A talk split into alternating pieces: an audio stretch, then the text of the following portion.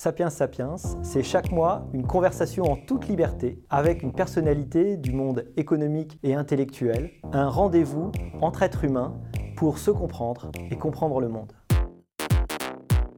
La démocratie, un système obsolète, affaiblissement durable des partis traditionnels qui ne parviennent plus à rassembler, abstention record, violence grandissante des mouvements sociaux, contestation, décrédibilisation des institutions, incapacité apparente des élites à comprendre les bouleversements technologiques et à y répondre, notre régime démocratique paraît à bout de souffle. Peut-on faire le diagnostic des maux dont ce système souffre? En quoi est-il plus profondément, est-il plus profondément menacé qu'hier? Doit-on désespérer la démocratie? Pour répondre à cette question, j'ai le plaisir et l'honneur de recevoir le philosophe Pierre-Henri Tavoyot. Pierre-Henri, bonjour. Bonjour. Alors vous êtes agrégé de philosophie, docteur en philosophie, vous avez fait une thèse sur Kant et la querelle des Lumières, on parlera des Lumières certainement. Vous êtes maître de conférences en philosophie à Sorbonne Université et président du Collège de, philosophie. Parmi vos nombreux ouvrages, on peut citer en 1995 Le crépuscule des Lumières, mais beaucoup plus récemment Comment gouverner un peuple roi, traité nouveau d'art politique chez Odile Jacob en 2019, qui a été pris du livre politique des députés, et La morale de cette histoire, guide éthique pourtant incertain chez Michel Lafon cette année en 2020. La crise du Covid a mis en lumière des, différences d'efficacité entre systèmes. On a l'impression que les systèmes politiques autoritaires, ceux, qu'on appelle parfois technodictatures, euh, ou des systèmes qui euh, ne sont pas franchement, en tout cas démocratiques, ont euh, une certaine efficacité, que cette rigueur, cette autorité leur ont permis d'avoir une plus grande efficacité dans le traitement du Covid. Est-ce que cette crise sanitaire n'a pas mis en lumière la faiblesse d'un système euh, démocratique pardon, qui justement euh, est un système euh, qui hésite, qui a un temps du consensus qui est plus long. Est-ce que c'est aujourd'hui le diagnostic que vous faites aussi aujourd'hui? Pas tout à fait, parce que les, en fait, les, les, systèmes illibéraux, je les appelle comme ça, c'est-à-dire les systèmes qui sont potentiellement des démocraties. D'ailleurs, quand on regarde les choses, tous les pays du monde sont aujourd'hui des démocraties. On se réclame, même la Corée du Nord. Elle se présente comme voilà, comme des démocraties la Corée du Nord, la Chine, euh, voilà, dans la constitution chinoise euh, la démocratie. C'est d'ailleurs intéressant de voir que euh, la légitimité démocratique a gagné dans le monde entier. Mais en fait, je pense que les systèmes les plus efficaces ont, peut-être été quand même des démocraties. Je pense à Taïwan ou la Corée du Sud, mais notamment Taïwan. C'est intéressant. C'est un, un dispositif qui a été très, très efficace, sans doute le plus efficace au monde. Taïwan est une démocratie. Alors pour combien de temps, euh, en attendant qu'elle se fasse dévorer euh, par, la Chine, ça c'est à voir. Mais en tout cas, c'est peut-être le système qui a été le plus efficace. Et moi, ce qui me semble vraiment le point plus inquiétant, c'est effectivement que les démocraties libérales occidentales un peu imbu d'elle-même, il faut, je pense, le, dire, par rapport à des pays qui ont été confrontés à des crises sanitaires de ce type. Euh, d'abord, on prit les choses un peu à la légère en disant, de toute façon, on a un très très bon système de, santé, on a une magnifique administration, et en fait, se sont fait rattraper par les événements sans euh, bien comprendre ce dont il s'agissait et sans surtout, je pense c'est ça le plus grave, après la première vague euh, du Covid, ne pas avoir suffisamment fait un diagnostic sur euh, ce qu'on peut appeler la séquence de crise pour être capable d'affronter euh, mieux la, seconde. Et je trouve que de ce point de vue-là, nous manquons vraiment de réactivité euh, et de capacité de tirer parti de nos propres erreurs. Donc je pense que c'est ça plutôt le problème, plutôt que l'autorité ou l'autoritarisme. C'est examiner la séquence de décision. Donc plutôt un péché d'orgueil qu'un problème structurel, ce qui serait peut-être un peu rassurant. Alors je pense que le problème structurel est là. D'abord, il faut partir du fait que nos systèmes ont tenu. C'est-à-dire, euh, voilà, du point de vue sanitaire, ça a été grave, mais euh, pas d'une gravité, euh, disons, implacable. Les systèmes politiques ont tenu. Donc, dans l'ensemble, le bilan n'est pas catastrophique. Mais on a mesuré le caractère totalement inadapté de notre bureaucratie de ce point de vue-là. Et, et, là, il y a quelque chose d'extrêmement grave. J'allais dire que on accuse notre, souvent notre régime peut-être d'être autoritaire. Euh, je pense qu'en fait, euh, il y a une grave crise du pouvoir. Euh, c'est un pouvoir qui est peut-être effectivement excessivement autoritaire, mais en tout cas beaucoup peu, bah, certainement pas assez efficace. Mmh.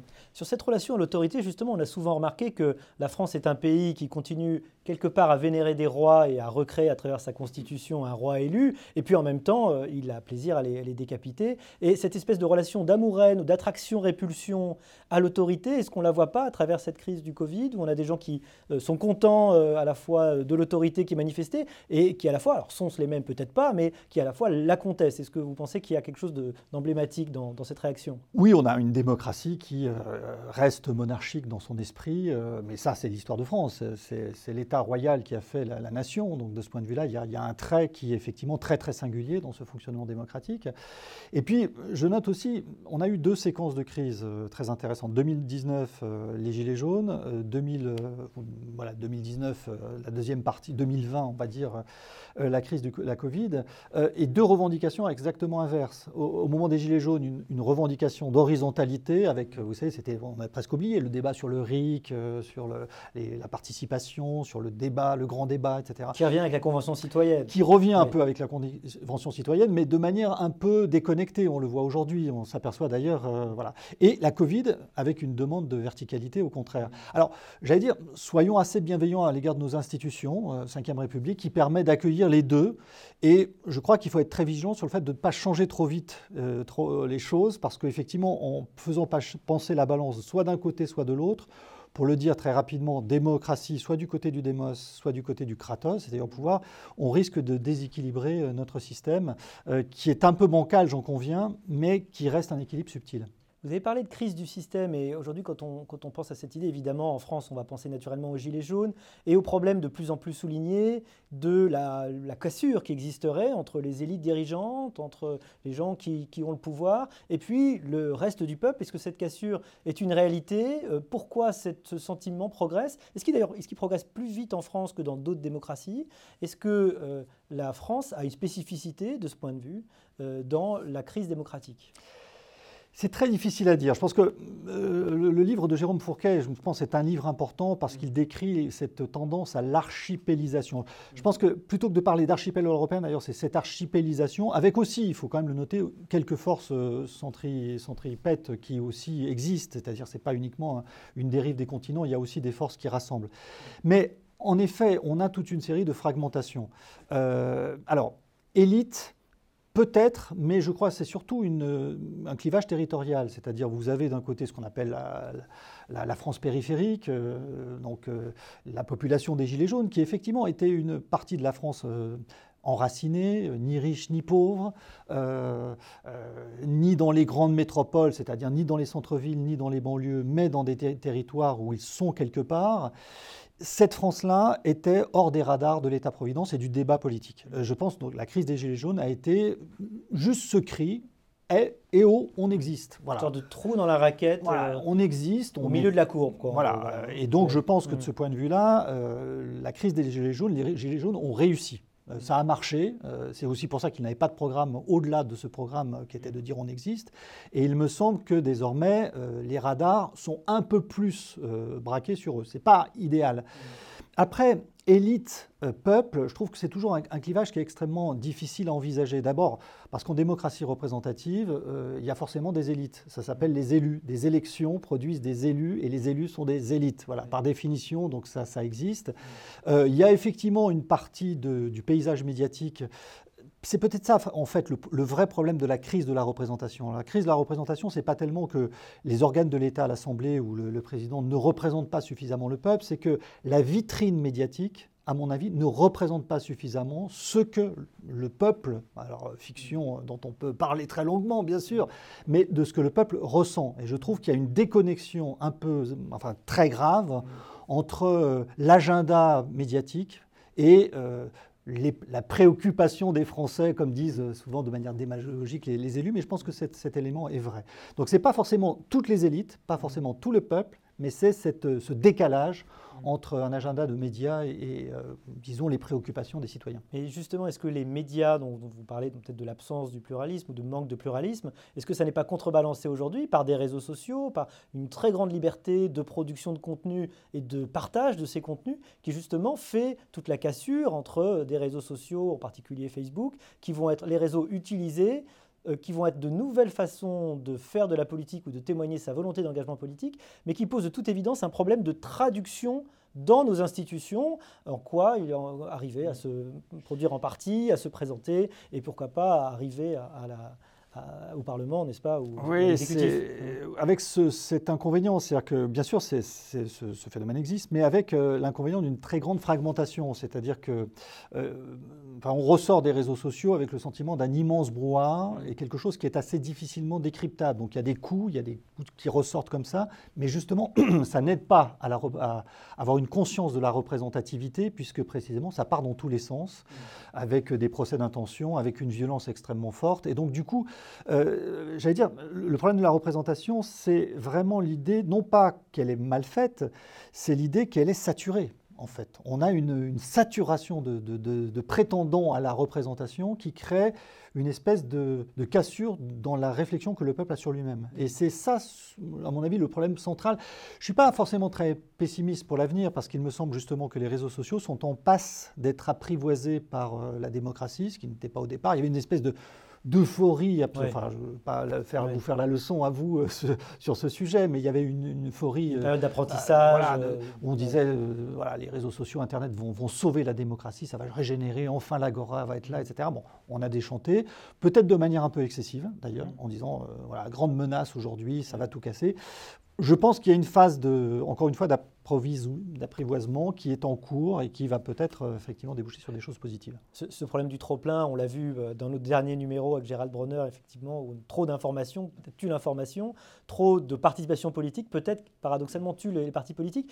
Qu'est-ce qui peut remplacer aujourd'hui des partis politiques dont on a l'impression qu'ils ont durablement disparu de la scène politique? Est-ce qu'il y a, euh, est-ce que ce n'est pas contradictoire avec le système même, justement? Est-ce que cette espèce de, diffusion de caractère très très diffus, atomisé de la participation politique, comment arriver à tirer de l'ordre de ce brouhaha dont vous parlez?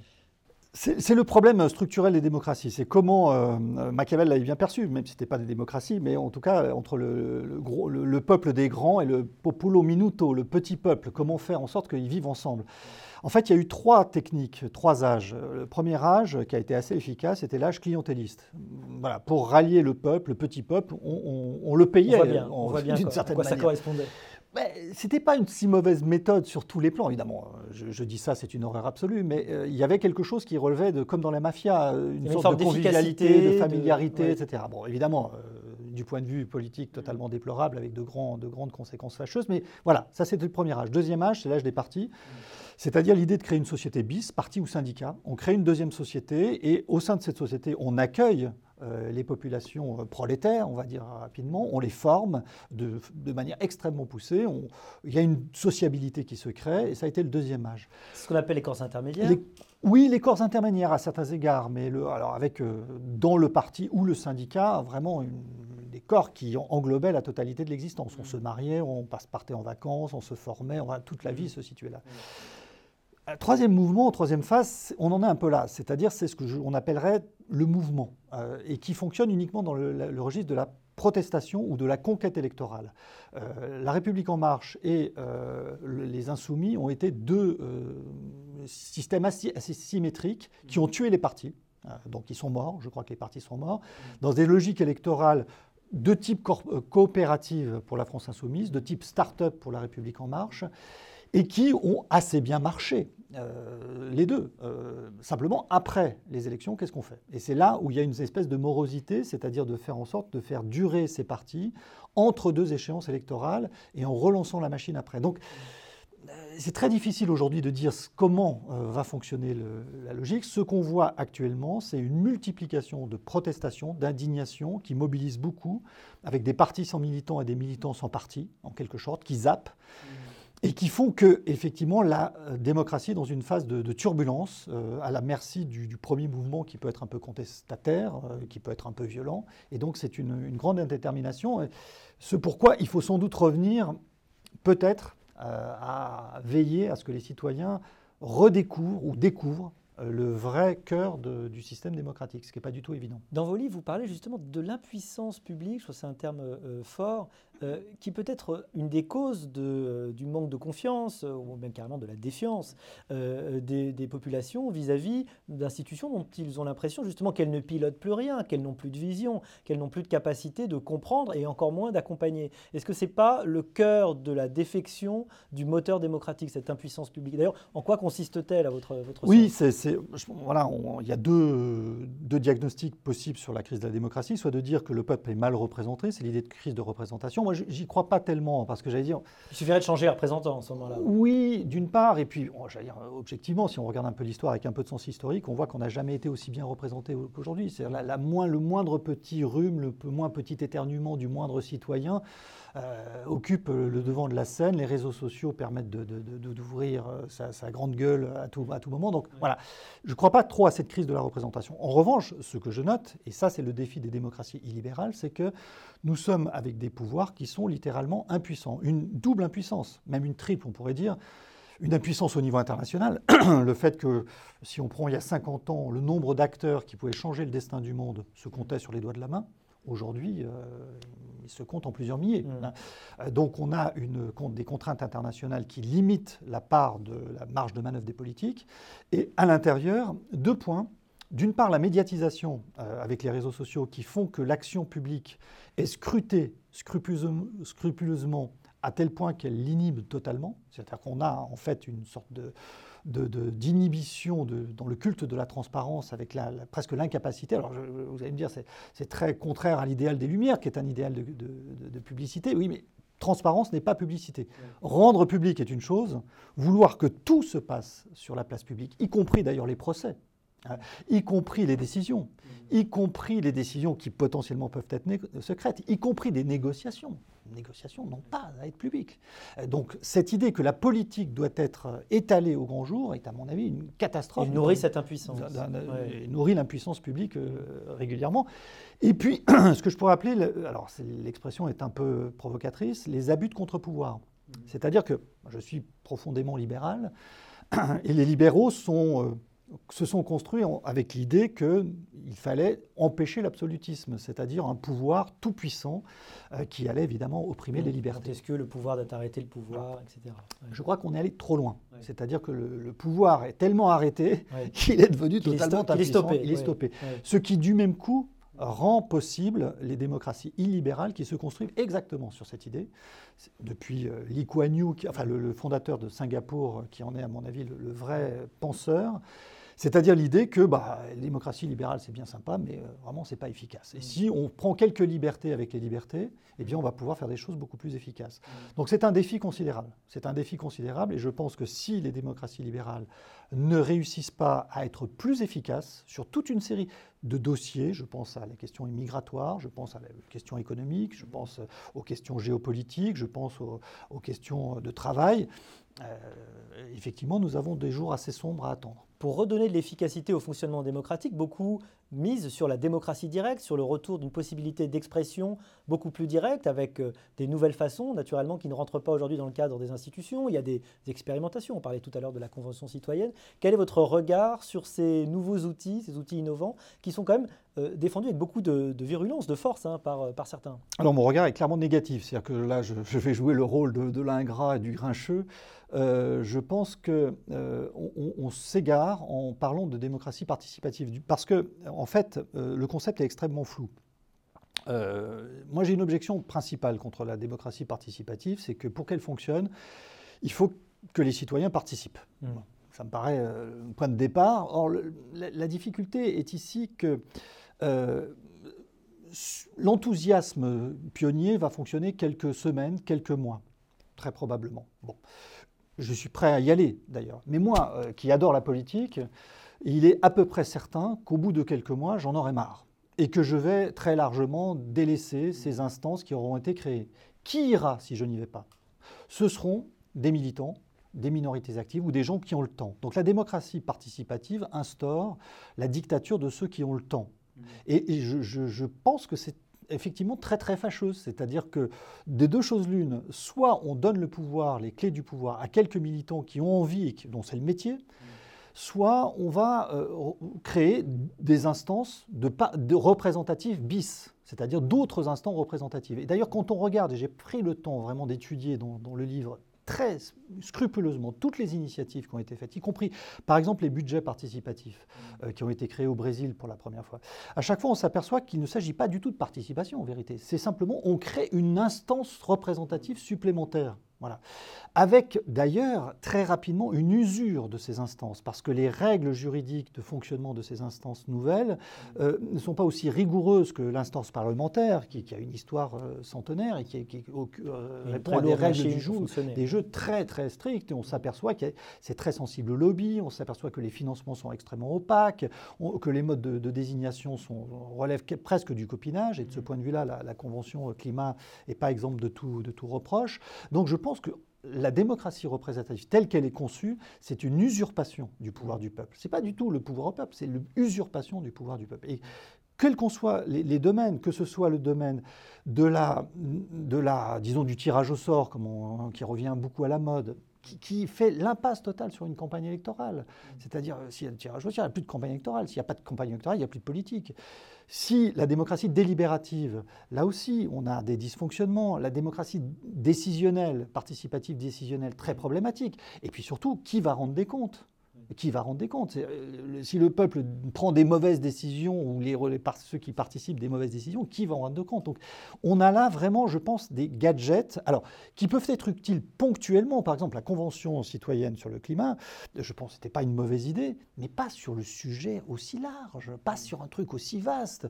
Sur une question, par exemple, très précise, c'est la politique nucléaire française. Là, ça aurait été intéressant d'avoir des citoyens tirés au sort qui examinent les choses. C'est le sujet qui a été exclu. Sur la taxe carbone, là aussi, aurait été très intéressant d'avoir une, assemblée formée de citoyens qui se... mais sur la politique climatique, les questions sont tellement euh, politiques, justement, de hiérarchiser entre savoir si c'est le réchauffement climatique, si c'est l'épuisement des ressources, si c'est la pollution, si c'est la lutte contre la biodiversité. Qu'est-ce qui est visé? Donc, on a affaire ici vraiment à, une, énorme confusion qui contribue à affaiblir la démocratie représentative française, le Parlement, sans renforcer quoi que ce soit. Donc, euh, franchement, c'est un échec absolu. Comment comprendre euh, la contradiction apparente entre l'abstention de plus en plus forte d'un côté et puis la demande de participation de plus en plus grande? Que c'est des gens différents ou est-ce que c'est une sorte de sentiment contradictoire? Mais contrairement à ce qu'on pense, notre démocratie française est déjà très participative. Parce qu'on pense uniquement à l'abstention électorale, mais le nombre de candidats aux élections municipales, 900 mhm. 000 candidats aux élections municipales, 600 000 élus. Mhm. Vous avez 600 000 personnes en France qui euh, acceptent de consacrer une part à la vie euh, démocratique aucune démocratie au monde n'est aussi participative que la démocratie. C'est le seul point positif d'avoir autant d'élus. Mais voilà, c'est très très positif. Moi, je suis d'ailleurs assez peu favorable à la réduction du nombre d'élus. Je trouve que ce n'est pas, pas une bonne chose parce que quand on est élu, on a le sens des responsabilités. On comprend que c'est compliqué. Euh, on comprend que l'art politique, c'est difficile. On, voit que voilà, il n'y a pas le yaka faucon, n'existe pas. Donc nous avons 600 000 personnes qui sont confrontées à cette réalité. Je trouve que c'est euh, un excellent moyen de rendre la démocratie française adulte. Voilà. Alors la récente expérience américaine a montré que alors peut-être que Donald Trump est sorti de la scène, mais on a l'impression que le Trumpisme, en tout cas, euh, a, laissé sa marque. D'abord, les résultats euh, objectifs euh, euh, dans l'absolu du nombre de votes qui se sont portés sur ce candidat après quatre ans restent impressionnants, que le Trumpisme pourrait continuer à exister. Est-ce que justement ce Trumpisme est à l'image du populisme dont on parle aujourd'hui? Comment on peut le définir? Est-ce que ce populisme menace des démocraties comme la France? Quelle, quelle, forme il pourrait prendre? Quelles conséquences on pourrait en attendre? Je trouve inquiétant effectivement que le geste de Biden après cet épisode-là est un geste de restauration c'est-à-dire de reconvoquer l'équipe d'avant comme s'il ne s'était rien passé. On dit il faut tourner la page. Oui, mais tourner la page du chapitre pour en écrire un autre, un chapitre en avant ou un chapitre en, arrière. Et je trouve de ce point de vue-là inquiétant que euh, Biden ne fasse aucun geste euh, en, direction des 70 millions euh, d'électeurs qui ont voté pour, pour, Trump. Donc je trouve que le déni de la réalité populiste est quelque chose qui plombe les démocraties libérales. Il faut au contraire affronter. il y a là quelque chose comme une mauvaise conscience. Il y a deux mauvaises consciences pour les libéraux. Euh, plus de peuple, c'est-à-dire la participation, euh, et de l'autre côté, plus de pouvoir. Euh, et je pense qu'il faut vraiment prendre acte de cette réalité, c'est-à-dire, encore une fois, s'inscrire dans une politique d'efficacité. ce qui, hélas pour la France, n'est pas le cas tellement actuellement. Et Trump, de ce point de vue-là, avait plein de défauts sur, le caractère erratique du politique, mais sur certains points, il a effectivement fait ce qu'il avait dit. Et cette cohérence, se moquant en quelque sorte des contre-pouvoirs qui pouvaient exister. En revanche, la grande erreur et, le grand péché, là je pèse mes mots de Trump, euh, ça a été effectivement de refuser le résultat des élections. Et ça, c'est vraiment quelque chose d'absolument euh, terrifiant pour une démocratie. Je me souviens toujours de cette phrase d'Alex Stamos, qui était euh, le responsable de la sécurité de Facebook, qui est professeur à Harvard, responsable de la sécurité de Facebook au moment des précédentes élections, et qui a démissionné. Parce qu'il a vu que, en fait, ce que cherchait euh, notamment les Russes, euh, disons le, mot, mais aussi les Chinois, en déstabilisant les élections, en essayant de créer des comptes Facebook partout dans le monde, etc. Ce n'était pas de faire gagner Trump contre euh, Hillary Clinton, ce n'était pas ça le problème. Ça, on ne sait pas faire en vérité. Mm. C'était de faire perdre confiance dans le système électoral par les citoyens américains. Et ça, c'est très facile à faire. Il suffit d'envoyer quelques fake news, etc. Voilà. Faire perdre confiance dans un des piliers de la démocratie. Et là, nos ennemis, pour le coup, c'est leur stratégie. C'est écrit, hein, ce n'est pas quelque chose que j'invente, c'est la stratégie explicite. Donc ce que fait, a fait Trump là, c'est exactement aller dans le sens des ennemis de l'Amérique. Donc de ce point de vue-là, c'est un péché mortel, si je puis dire, parce qu'il déstabilise, il fait perdre confiance dans les institutions. Ceux qui ont gagné ne sont pas sûrs d'avoir gagné, ceux qui ont perdu ne sont pas sûrs d'avoir perdu. Et si l'autorité démocratique est aussi mal barrée, ça c'est très extrêmement grave. Donc c'est un point très, très périlleux pour la suite. Au-delà d'ailleurs de la capacité des partis à se parler, qui est effectivement assez frappante aux États-Unis et qui, j'ai l'impression, frappe de plus en plus aussi en France. Est-ce qu'on n'a pas aussi, est-ce qu'on n'est pas profondément touché par cette incompréhension vis-à-vis des institutions? Il y a beaucoup de sondages assez inquiétants sur le rapport des Français peut-être à la démocratie, sur leur désir de euh, régime euh, autoritaire, sur leur volonté euh, peut-être pour un régime d'aller au-delà de l'état de droit et au-delà justement du système de contre-pouvoir qui a été mis en place. Je pense que vraiment, il y, a, une mission qui est très difficile, hein, je, vais l'exprimer en théoricien, alors qu'il faudrait être ultra pratique, c'est effectivement essayer de faire en sorte que chaque citoyen rappelle ce qu'est profondément la méthode démocratique, se rappelle ce qu'est la méthode démocratique. Elle est en fait très simple à formuler. Moi, c'est ce que j'ai appelé le peuple méthode, parce que je vois le peuple de la démocratie davantage comme une manière de décider collectivement que comme une substance. On ne sait pas tellement où elle est, cette substance. Personne n'est allé serrer la main du peuple. Hein, donc, euh, c'est une méthode, c'est une démarche qui passe en quatre temps. C'est des élections, des délibérations, euh, des décisions et de la reddition de comptes, rendre des comptes. Ce qu'on ne sait pas d'ailleurs faire beaucoup en France, on l'a vu après le Covid-19. Si, si on, prend conscience que ces quatre moments sont indispensables, tous les quatre, euh, pas un. Voilà. Euh, vous voyez, la Russie, ils sont très forts pour les élections. Bon, elles sont un peu prévisibles. Il y a une délibération. Euh, bon, un peu risquée, je vous l'accorde. Il y a des décisions qui sont prises, c'est ce qui marche assez bien, mais il n'y a pas de reddition de comptes. C'est toujours Poutine qui gagne à la fin. Nous, il faudrait qu'on arrive sur ces quatre moments à les sanctuariser, à les repenser, et notamment le dernier, celui de la reddition des comptes, parce que c'est le point qui, est le plus, euh, à mon avis, failli, parce que c'est celui qui est vecteur de confiance. On fait une politique, on essaie de donner des objectifs extrêmement clairs, et une fois que la séquence est passée, on revient dessus, puis on dit voilà, ce qui a marché, ce qui n'a pas marché. La crise du Covid est exemplaire pour ça. Euh, je trouve que malgré le rapport qui vient de sortir, le Parlement n'a pas fait vraiment son travail sur cette euh, gestion de crise non pas pour accuser les élus. Franchement, ils ont fait leur boulot. On en sera à leur place, on n'aurait manifestement pas fait mieux et peut-être pas fait pire non plus, mais pas fait mieux. Donc c'est pas d'accuser, c'est pas de mettre en prison, c'est juste de se dire qu'est-ce qui a marché, qu'est-ce qui n'a pas marché, comment on peut améliorer les choses pour la crise suivante. Ça, c'est la condition pour que la, confiance revienne. Si, et l'autorité, paradoxalement.